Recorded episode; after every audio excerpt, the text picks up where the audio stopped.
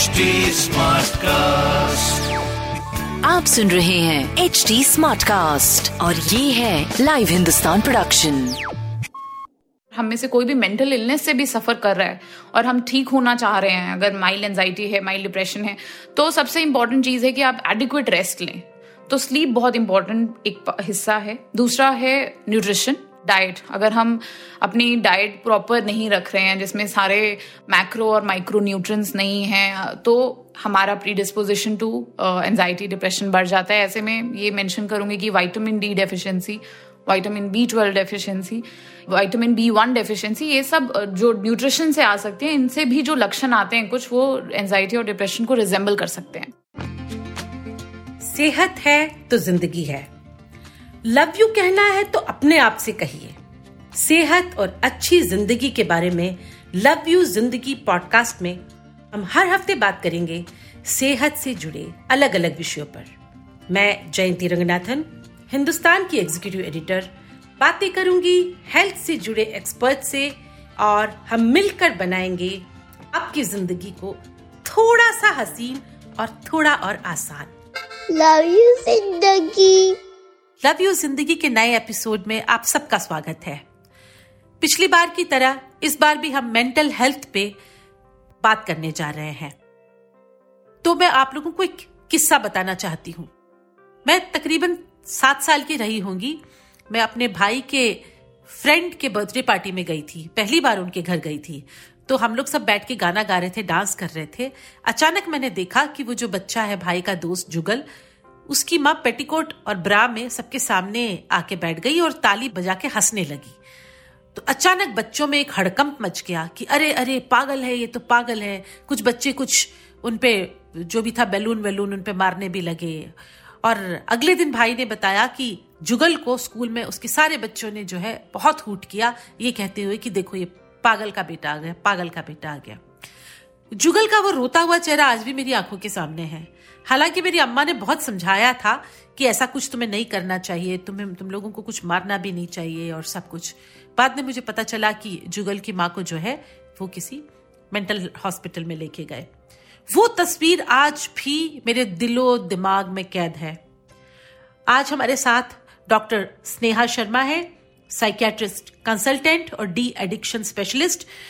Doctor Sneha, हम इसी बात से शुरू करते हैं कि ये जो मैं आपको किस्सा बता रही थी मेंटल हिलनेस की कई सारी बीमारियाँ हैं, बिल्कुल, है ना? आप ही हमें और अच्छे से बता पाएँगी कि क्या है बिल्कुल तो किस किस तरह की बीमारियाँ हैं? और अब तो मैं एक मेरे फ्रेंड की वाइफ भी है जो सिजोफ्रेनिक है, एक दिन ठीक रहती है, दूसरे दिन ठीक नहीं होती है। तो ये सारी बीमारियाँ कैसे इस तरह से दिमाग में घर कर जाती है और किस तरह से इनका ट्रीटमेंट मुमकिन है?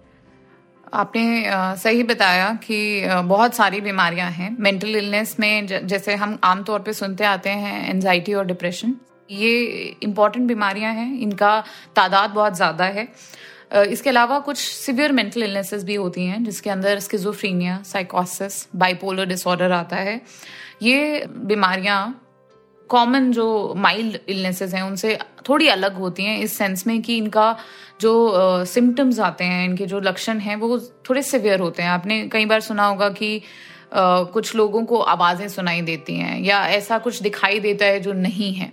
इस चीज़ को लोग ज़्यादातर लिंक कर जाते हैं झाड़ फूक से सुपरस्टिशन से कि ये मानसिक बीमारी के लक्षण हो सकते हैं, ये साइकोसिस में फॉल करते हैं और स्किजोफ्रीनिया में भी इस तरह के लक्षण आते हैं जो कि ऑफ़ कोर्स उनका जो फाइनल डिफरेंस है, जो वो प्रोफेशनल एक असेसमेंट के बाद ही बता सकते हैं। लेकिन ये जो सिवियर मेंटल इलनेसेस हैं, इन्हीं को लेके एक धारणा बनी हुई है लोगों के मन में कि पागल और लोग जो इतना कतराते हैं आने से, क्योंकि हम इस चीज़ को मज़ाक उड़ाते हैं, इस चीज़ को डिग्रेड करते हैं रिस्पेक्ट हम एक तरह से नहीं करते हैं, दूसरे इंसानों की जो अगर स्ट्रगल कर रहे हैं इस तरह की बीमारियों से तो ये जो सिवियर मेंटल इलनेसेस हैं एक टाइम पर ऐसा होता था कि जिनको हुई उनको नकार दिया जाता था। फैमिली बाहर निकाल देती थी या फिर वो पागल खाने में डाल पागल खाने में डाल दिया जाता था बिल्कुल। अब जो है अब एक तो ये जो वर्ड है ये हट गया है। इस तरह का डेरोगेटरी जो पागल करना वो उस तरह का वर्ड हट गए हैं। अब इंस्टीट्यूशंस मेंटल हेल्थ इंस्टीट्यूशंस के टर्म में बात होती है। और जो है कि हम ऐसे लोगों को सोसाइटी से नहीं निकाल रहे हैं। हमारी कोशिश है कि हम सोसाइटी में इंटीग्रेट करें। हम सोसाइटी इस लायक बनाएँ कि हम सब मिलके इनफैक्ट वो लोग भी जो किसी भी कारण से, किसी बीमारी से गुजर रहे हैं, उनको हम सेक्लूड ना करें, बाहर ना करें। इनफैक्ट हम सोसाइटी इस तरह की अच्छी बनाएँ रिस्पेक्ट दें कि वो लोग हमारा एक इंटीग्रल हिस्सा बन सकें। और वो लोग अगर प्रॉपरली ट्रीटमेंट अवेलेबल रहता है तो एकदम नॉर्मल लाइफ जीते हैं, जिसमें वो प्रोडक्टिव रहते हैं सोसाइटी में। इनफैक्ट बहुत इंटेलिजेंट हाईली प्रोडक्टिव इंडिविजुअल्स हैं, जो इन तरह की सिवियर बीमारियों से निकल चुके हैं। और उनका मतलब इम्पोर्टेंस जो है वो कम नहीं हो जाता सोसाइटी में। तो ये एक चीज़ है जो लोगों को समझनी ज़रूरी है कि सिवियर मेंटल इलनेसेस और माइल्ड मेंटल इलनेसेस अलग हैं। Mild mental illnesses like anxiety and depression या इंसोमनिया या फिर पैनिक डिसऑर्डर या फोबिया हो गया या ओसीडी हो गया एक इंपॉर्टेंट तो ये जो डिसऑर्डर्स हैं, इनके साथ में किसी भी इंसान में ऐसा बाहर से कोई बदलाव नहीं आता कि आपको देख के लगे कि अच्छा ये पागल है। तो इस तरह का जो डेरोगेटरी है हम किसी को भी देख के किसी के अपेयरेंस पे कमेंट करना बहुत गलत है और इसीलिए शायद जो हमारे आसपास वो लोग हैं जो स्ट्रगल कर रहे हैं इन सब चीज़ों से वो हमें खुल के बता नहीं पाते क्योंकि उनको कहीं ना कहीं मन में डर रहता है कि उनको भी इसी कैटेगरी में डाल दिया जाएगा।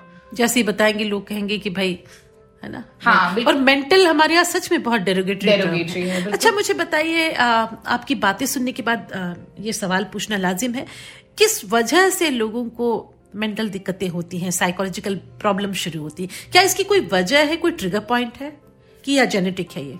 देखिए मेंटल इलनेसेस जो हैं जो जब हम इनके कारणों की बात करते हैं तो मल्टी फैक्टोरियल होती है। इसका मतलब कि कई कारण आपस में Uh, मिलके इस तरह की बीमारी को लीड uh, करते हैं जिसमें हम uh, एक जो कॉमन टर्म है बायोसाइको सोशल उस सेंस में हम बात करते हैं। तो बायो का मतलब है बायोलॉजिकल जिसमें जेनेटिक्स आ जाते हैं। साइको इज़ एक इंडिविजुअल का साइकोलॉजिकल मेकअप कि वो इंडिविजुअल के जैसे अगर मान लीजिए तीन बच्चे हैं जो कि सेम पेरेंट्स के हैं भाई बहन है तो उनका जेनेटिकली ऑफ़ कोर्स वो सेम है। बट अगर उनको जेनेटिक प्री डिस्पोजिशन भी है तो भी ज़रूरी नहीं है कि तीनों को मानसिक बीमारी होगी। तो ऐसे में उनका साइकोलॉजिकल मेकअप डिसाइड करता है कि किसमें ये हो सकता है। और तीसरा रोल ऑफ़ कोर्स इन्वायरमेंट का आता है, जहाँ पे एक्सट्रीमली स्ट्रेसफुल इन्वायरमेंट किसी भी ठीक इंसान में भी इस तरह के लक्षण पैदा कर सकते हैं। तो ये बीमारी जो है, ये इतनी सिंपल नहीं होती कि इसने जो लोग रिलेट करते हैं कि किसी ने कुछ कहा तो इसकी वजह से हो गया। या लोग बोलते हैं कि सुसाइड का एक कारण देने की कोशिश करते हैं। तो वो एक इतना सिंपल नहीं है कि सिर्फ़ एक कारण है। मल्टीपल फैक्टर्स हैं जो इसमें प्ले करते हैं और ट्रीटमेंट भी फिर हम जब डायरेक्ट करते हैं तो देखिए जेनेटिकली हम ऑल्टर नहीं कर सकते। किसी का भी जेनेटिक मेकअप है वो रहेगा।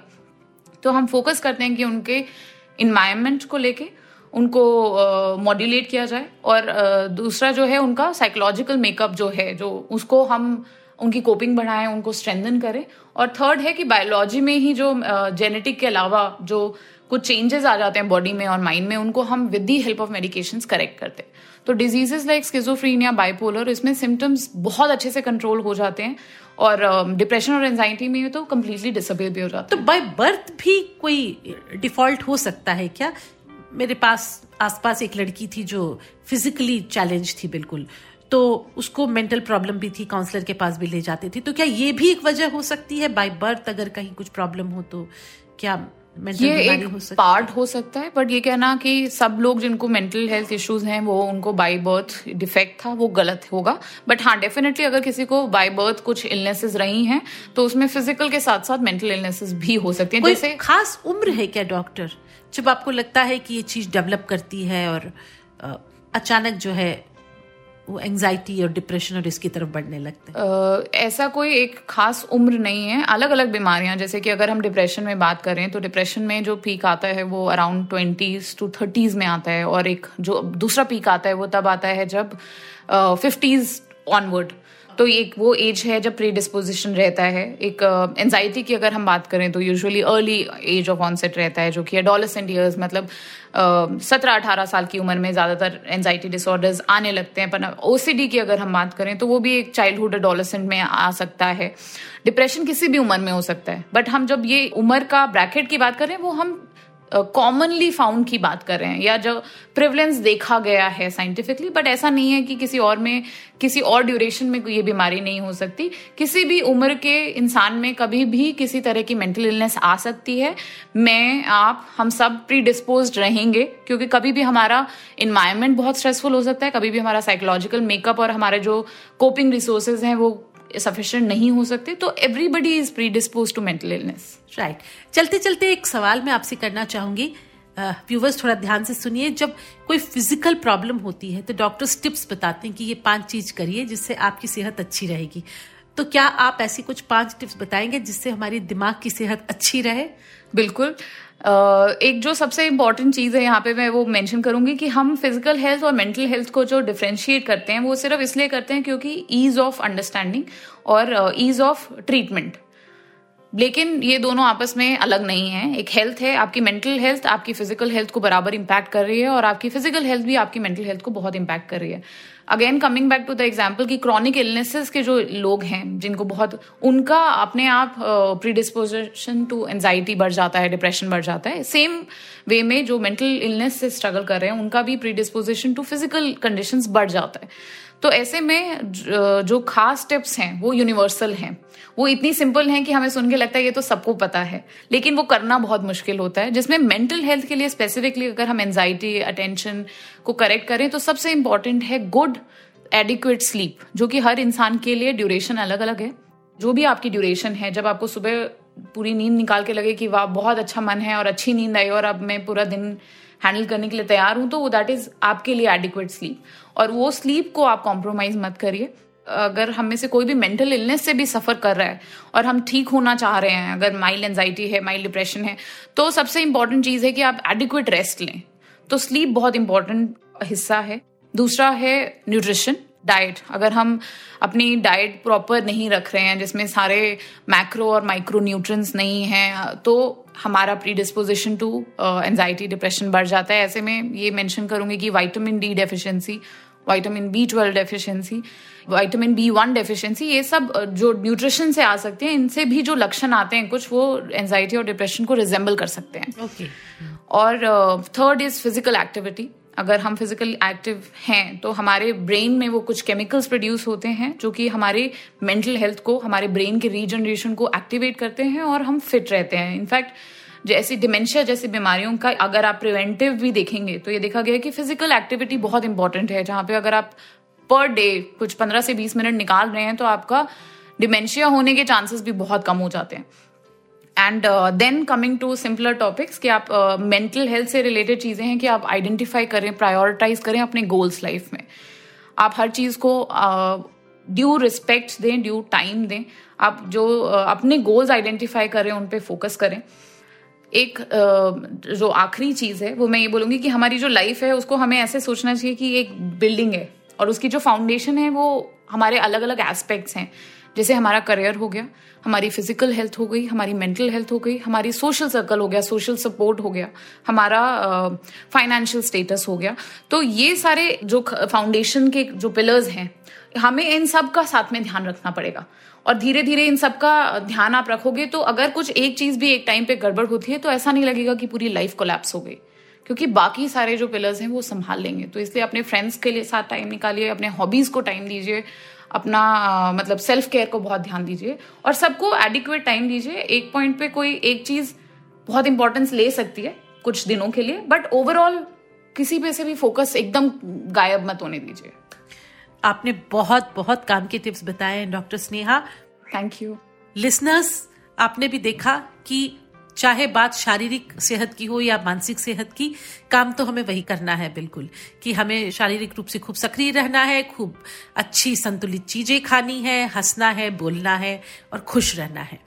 ये जो मेंटल हेल्थ का जो टॉपिक है, हम अगले हफ़्ते भी इसे जारी रखेंगे और एक बहुत बहुत ज़रूरी टॉपिक पे बात करेंगे और वो है बच्चों में बढ़ रही मानसिक सेहत की दिक्कतें।